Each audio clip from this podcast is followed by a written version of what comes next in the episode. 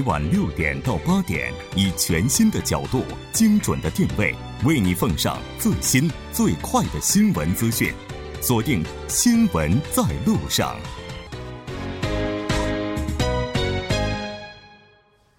好了，欢迎回来，了解最新热点焦点，锁定调频一零一点三。稍后是广告时间，广告过后马上回来。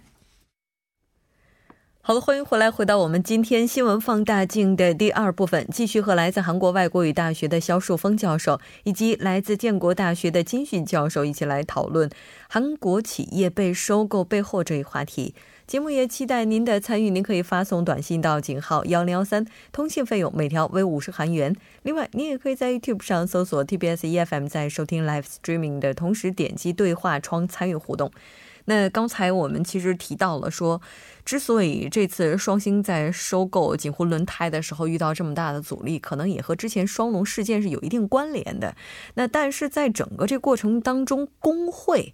可以说，它起到的作用是非常大的。所以有韩国资方就说：“哈，强势的工会是外资对韩国投资望而却步的主要原因。”那这个是不是真的已经影响到了韩国吸引外资的这样的脚步呢？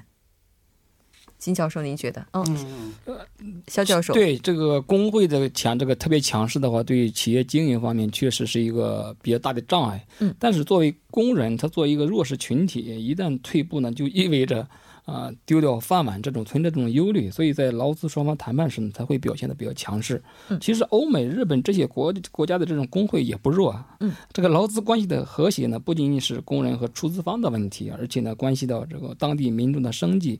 啊，没有这个劳资关系的和平共处呢，很难真正的迈入国际化。所以，我们说把这次双双星收购锦湖轮胎做一个成功的典范呢，如果外资。在这个收购并购当中，秉持为当地的经济发展和老百姓谋福利为宗旨的话，这个劳资对立的关系就很容易化解。所以这次这个工这个工会这个表决通过，其实也是一个比较成功的典范，可以要兼顾各方的利益。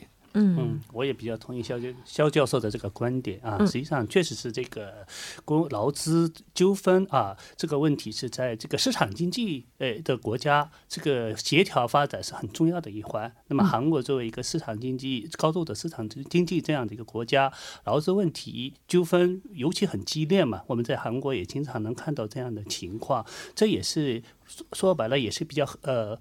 从资呃劳方来呃这个工会的角度来说，他也有他的理由。这么双方达能不能达成某种共识，这个是很关键的一一环。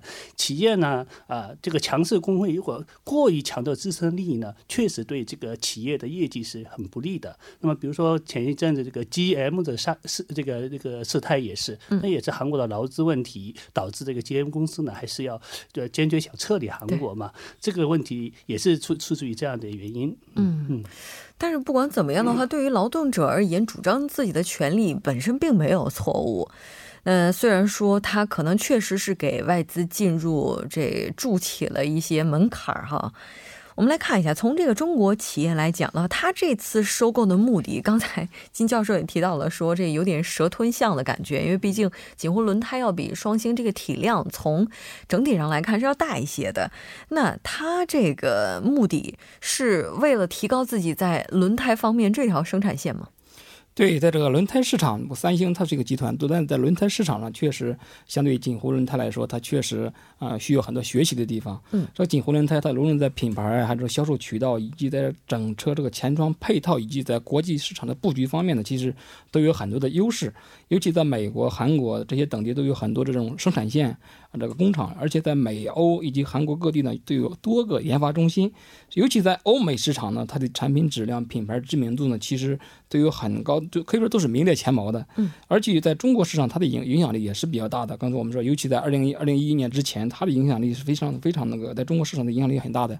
所以这次收购方双星呢，它的优势呢，主要在全钢胎和这种卡车轮胎，它是比较有优势的。但是锦湖它的优势呢，在半钢胎和乘乘用车这种车轮胎方面，它是比较优势。所以说，锦湖和双星在各自领域呢，其实表现都是比较精彩的。但是呢，都是距离国际一流企业有一定的距离。所以，中国企业收购锦湖，它是也就是想实现这种强强联手啊，取长补短，协同发展，成为一个尽快成为一个全球领先的这种啊轮胎大品牌。所以另外，它这个锦湖轮胎。它这个现在被收购之后，接下来可能比较首先要解决的问题就是它的注资问题。嗯，锦湖轮胎它业绩低迷导致被收购，也就是说它在资金实力上可以说。略逊一筹。嗯，那被收购之前的两前两大股东都是金融机构，对轮胎这个业的发展呢，可以说没有这种缺乏专业的理解。在专业立场上，青岛双星呢，它优势可以依托中国这种市场所具备的强大的资金实力呢，能够作为一个强有力的股东支持这种锦湖的未来发展。另外呢，还有贴近中国市场的这种本土化优势，进一步开拓中国的市场。嗯，是的。那在收购之后，其实对锦湖轮胎而言，呃，其实特别想知道的是，真的能改善它目前的这种状况吗？因为毕竟在中国的话，其实不仅仅这次收购啊，我印象比较深的应该是中国的吉利当时收购沃尔沃，那个也被很多人评价为蛇吞象，因为毕竟这个沃尔沃作为它全球性的这种汽车企业，它的知名度是非常高的，而吉利的话，可能在中国国内的话是属于比较大型的这种企业，那所以在接下来收购方面会有多大的改善呢？嗯，我觉得肖硕肖教授刚才这个谈的挺非常好。那么，我觉得他这个双双星把这个锦湖收购之后，他的野心并不是满足于他现在这个情况，他肯定是要面向国际市场，把跻身于国际轮胎市场的一个最强位的这样的一个呃位置嘛。那么，在这个问题上啊，那么韩国和中方的一个中方的资金力和韩国的技术力，如果紧密合作的话，它或许是成为一个非常成功的一个典典型这个案例啊。那么对韩国企业来说，不仅能打打入重新打入中国市场，也可以打入全球其他国其他的国际市场，是非常有帮助的。那么双双赢的，我感觉是这样子。嗯，也就是说，未来的话还是有很多的不确定性。嗯，但至少目前看来，它这个蓝图是很美的。嗯。那接下来中国企业的计划是不是就像刚才金教授所提到的，就希望能够以此为契机来进一步开拓海外市场，是这样吗？两位教授对这个没有异议，对吧？对对对，他就是说实现一个双赢，把你取长补短。我的一我的我的资金实力加上我我的这个市场加上你的这种技术优势，双方进行共同开拓这种国际市场，做强做大，这也是双方共同的一个目标。对，是的。在全球网络市场上，那呃，锦湖也它是国际市场网络，呃，还有双星有自己的市场网络，那么它的网络是肯定是拓宽的。对，没错。嗯。但是不管怎么样的话，接下来可以说，对于中国、对于韩国而言，哈，对于这两家企业而言，都是一个非常好的起点。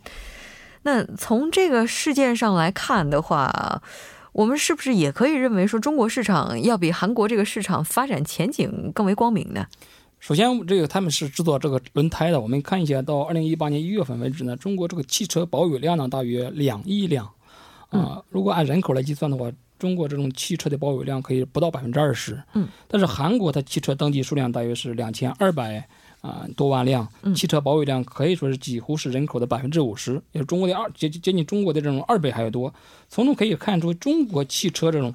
保有量依然具有巨大的发展空间。那中国汽车保有量，那么之之后它是不断有提升的。那未来这个替换胎市场有望迎来一个高速的增长。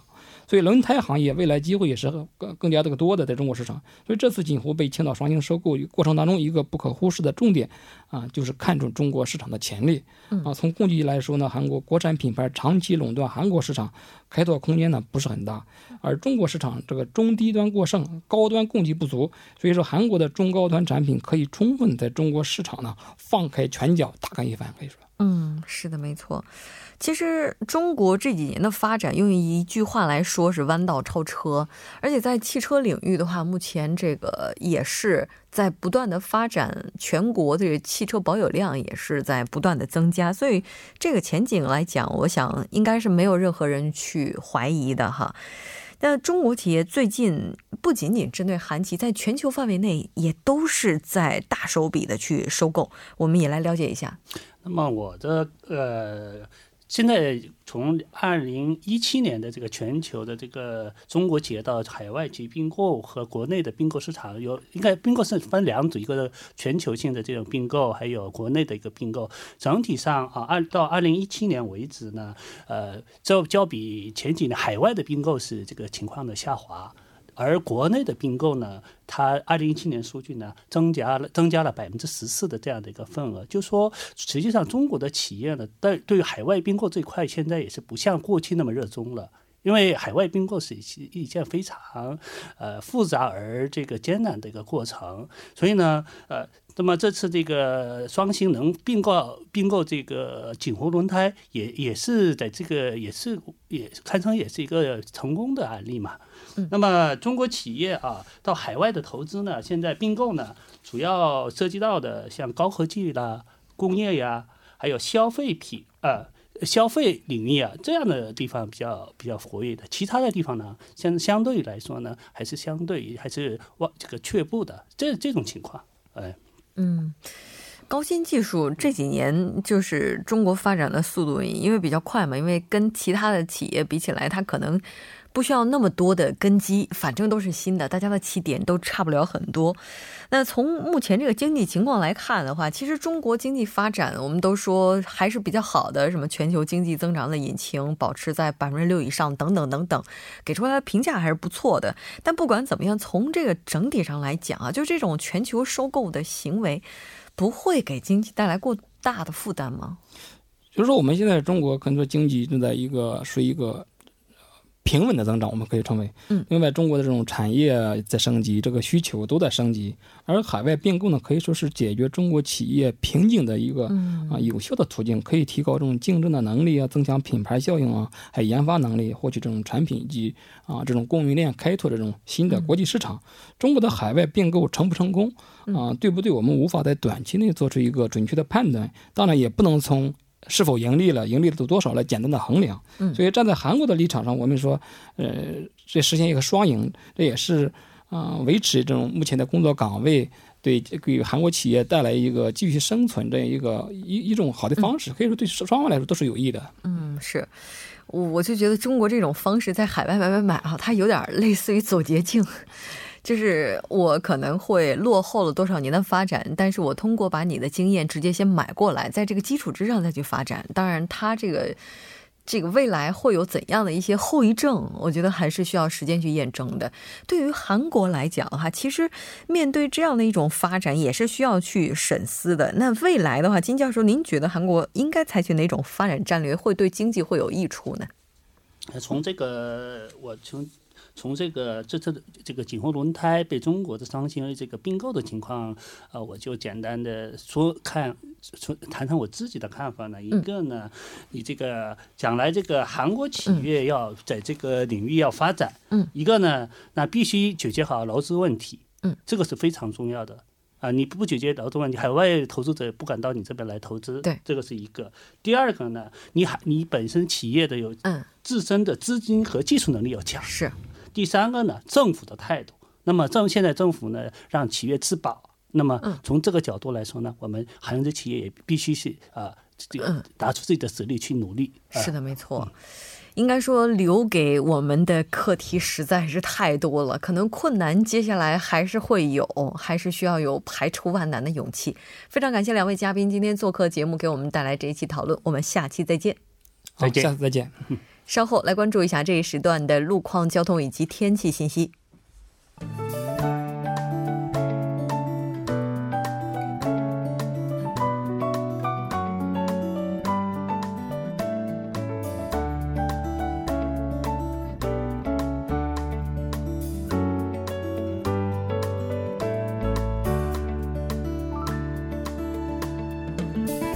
晚间的七点四十五分，这里依然是由楚源为大家带来的道路和天气信息。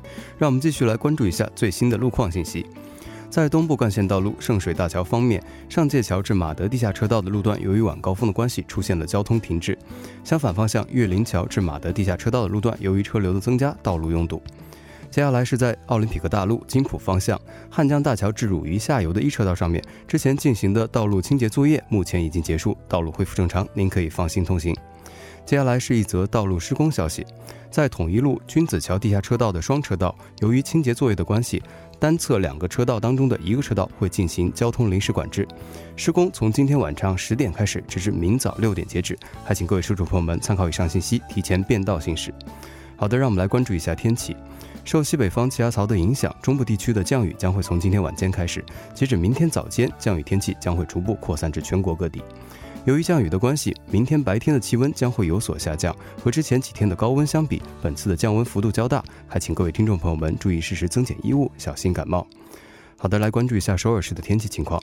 今天晚间至明天凌晨阴有小雨，最低气温十一度；明天白天阴，最高气温十五度。好的，以上就是今天这一时段的道路和天气信息，我们明天再见。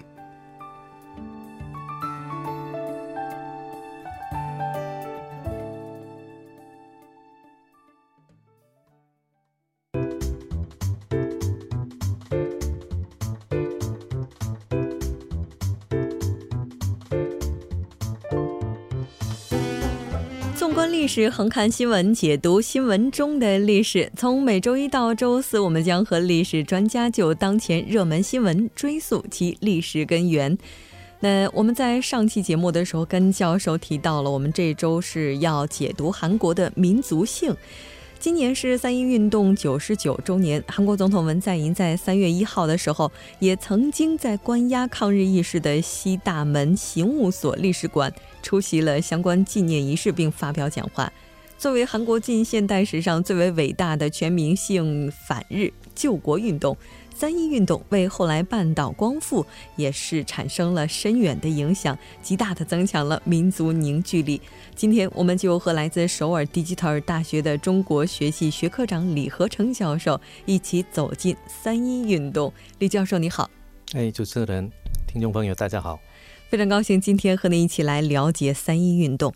其实，在三一运动的时候，我们节目当时也是进行过特别的连线，也是跟听众朋友们分享过这项运动。但咱们今天谈到韩国民族性凝聚力的时候，不得不提一下这场运动。首先，还是再次来回顾一下三一运动。嗯，这个三一运动是一九一九年三月一号，呃，所发动的大规模的一个民众运动。而且发起这个民众运动的主要的人物是一个女生，嗯，哎，刘关孙，嗯，当时二十岁左右的一个女生，呃，她发动起来的一个民众运动，她针对着当时非常这个常有手段压制的日本的殖民统治，她是第一个呃反抗出来的一个非常了不起的一个民众运动。嗯，是的，没错。其实这场运动，我们后来在谈的时候呢，也说它给亚洲其他国家的反日运动也是增加了很大的自信心。通过三一运动，教授在上期节目的时候提到过，韩国民族性当中有非常关心国家命运、非常关注国家未来走势这样的因素。所以这个运动当中，我们是不是也能够看到这些点？对，我们知道这个呃，一九一九年三月一号过了两个月以后，那个时候中国就是发生到所谓五四运动。嗯，虽然可能是这个中国的朋友。呃，不知道这个五四运动是是不是呃受到这个三月运动来来就是来自朝鲜半岛的有没有这个受到这个的影响？可是我们从小受到这个教育的时候，我们这个三一运动不只是针对着这个日本，嗯，还影响到中国，还有那个时候这个整个亚洲地区，这个呃发挥了非常重要的影响力。因为这个时段，呃，日本的这个殖民统治。已经嗯笼络整个亚洲，呃那个时候就是非常这个强有力的一个，这两个地方是一个是台湾，另外一个是这个朝鲜半岛。可是我们知道，这个台湾是这个日本殖民统治最成功的一个例子，朝鲜是最失败的一个例子啊。那这个我们唐江他讨论历史的时候，为什么台湾有这种反应？为什么这个朝鲜半岛有这种反应？这个很明显的对比，对，那个时候就强调韩国的这个民主性是一个头要的这个因素。嗯，是的。其实当时日本在对殖民地进行统治的时候，可以说是采取了很多种的方法，有高压的，然后也有怀柔的。等等等等，像韩国的话，在当时这种情况之下，依然是发起了三一运动。那您觉得这么强大的民族凝聚力，它的这个基础到底是什么呢？其实我不晓得这个有听众朋友有没有看过看过这个最近韩国的有部电影，嗯，好像是我记得是已经是四五年了，有一个电影叫做《最后兵器火》啊，最后兵器火。火，呃，这个火是有两个意思，嗯，呃，这个如果懂韩文的话，可能比较了解。本来是火这个字是等于是这个汉字里面的弓，弓箭的弓。弓箭的弓啊啊，呃，那个电影里面所描写的是，就是那个女真族，嗯，呃，攻击起来这个朝鲜半岛的时候，韩国的一些老百姓怎么样对抗这个女真族的侵略的这样的。那个时候，韩国就是朝鲜人很会用这个弓箭来反击这个女真族。可是这个活着的另外一个字词是生存的意思，嗯，呃，一个是攻坚，另外一个是生存的意思。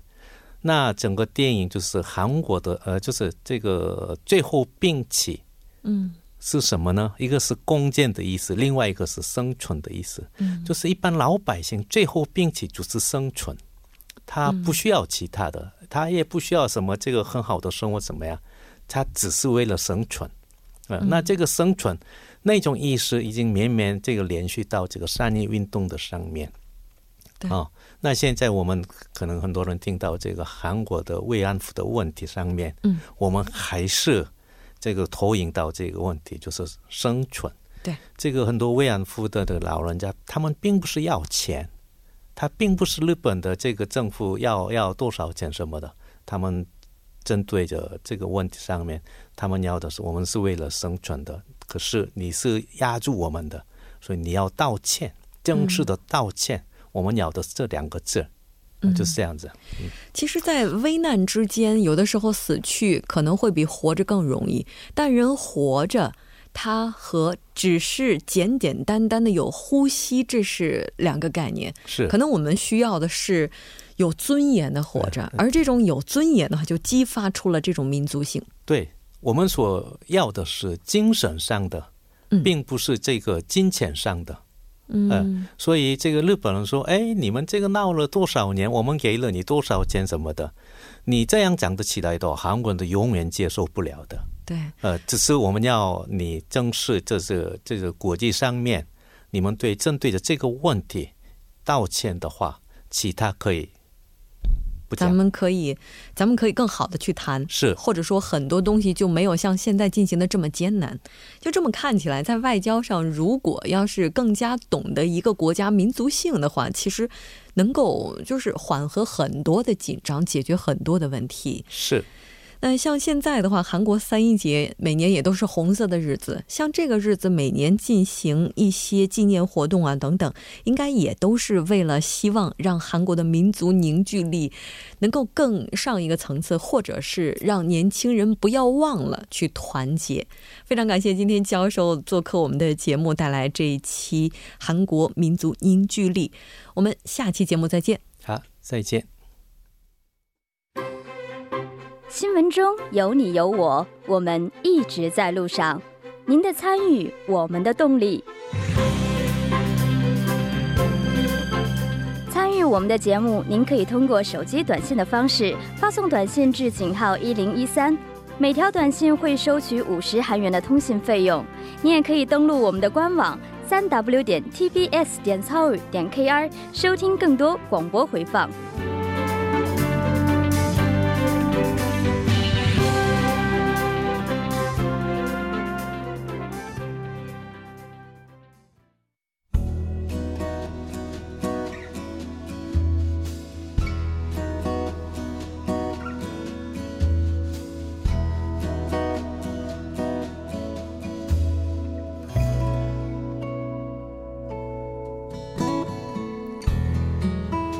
到这里我们今天新闻在路上两小时的节目马上就要接近尾声了。最后，依然为您送上我们今天的结束新闻：一百个孩子就有一百个样子。这是济南明天儿童康复中心老师孙平对自闭症患者的儿童评价。有的自闭症儿童具有攻击性，他不会用语言来表达情绪和需求，只会发怒。有的自闭症儿童注意力难以集中，却可以盯着自己喜欢的一张糖纸看上一两个小时。当然，有些孩子通过康复治疗能够回归普通人的生活，并且在学业上取得好的成绩，这也是我们希望看到的。在位于济南市市中心附近的济南明天儿童康复中心内，有八十五名患有自闭症的孩子，也有五十多名老师在帮他们学习康复。尽管如此，孙平老师也说。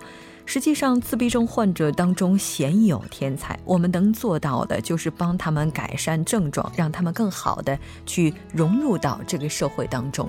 我们相信每一个病了的孩子都是折翼的天使，也希望我们的努力能够帮他们找回属于他们的那双翅膀。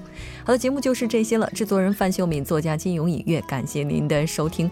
我们明晚同一时间依然陪您在路上。我是木真。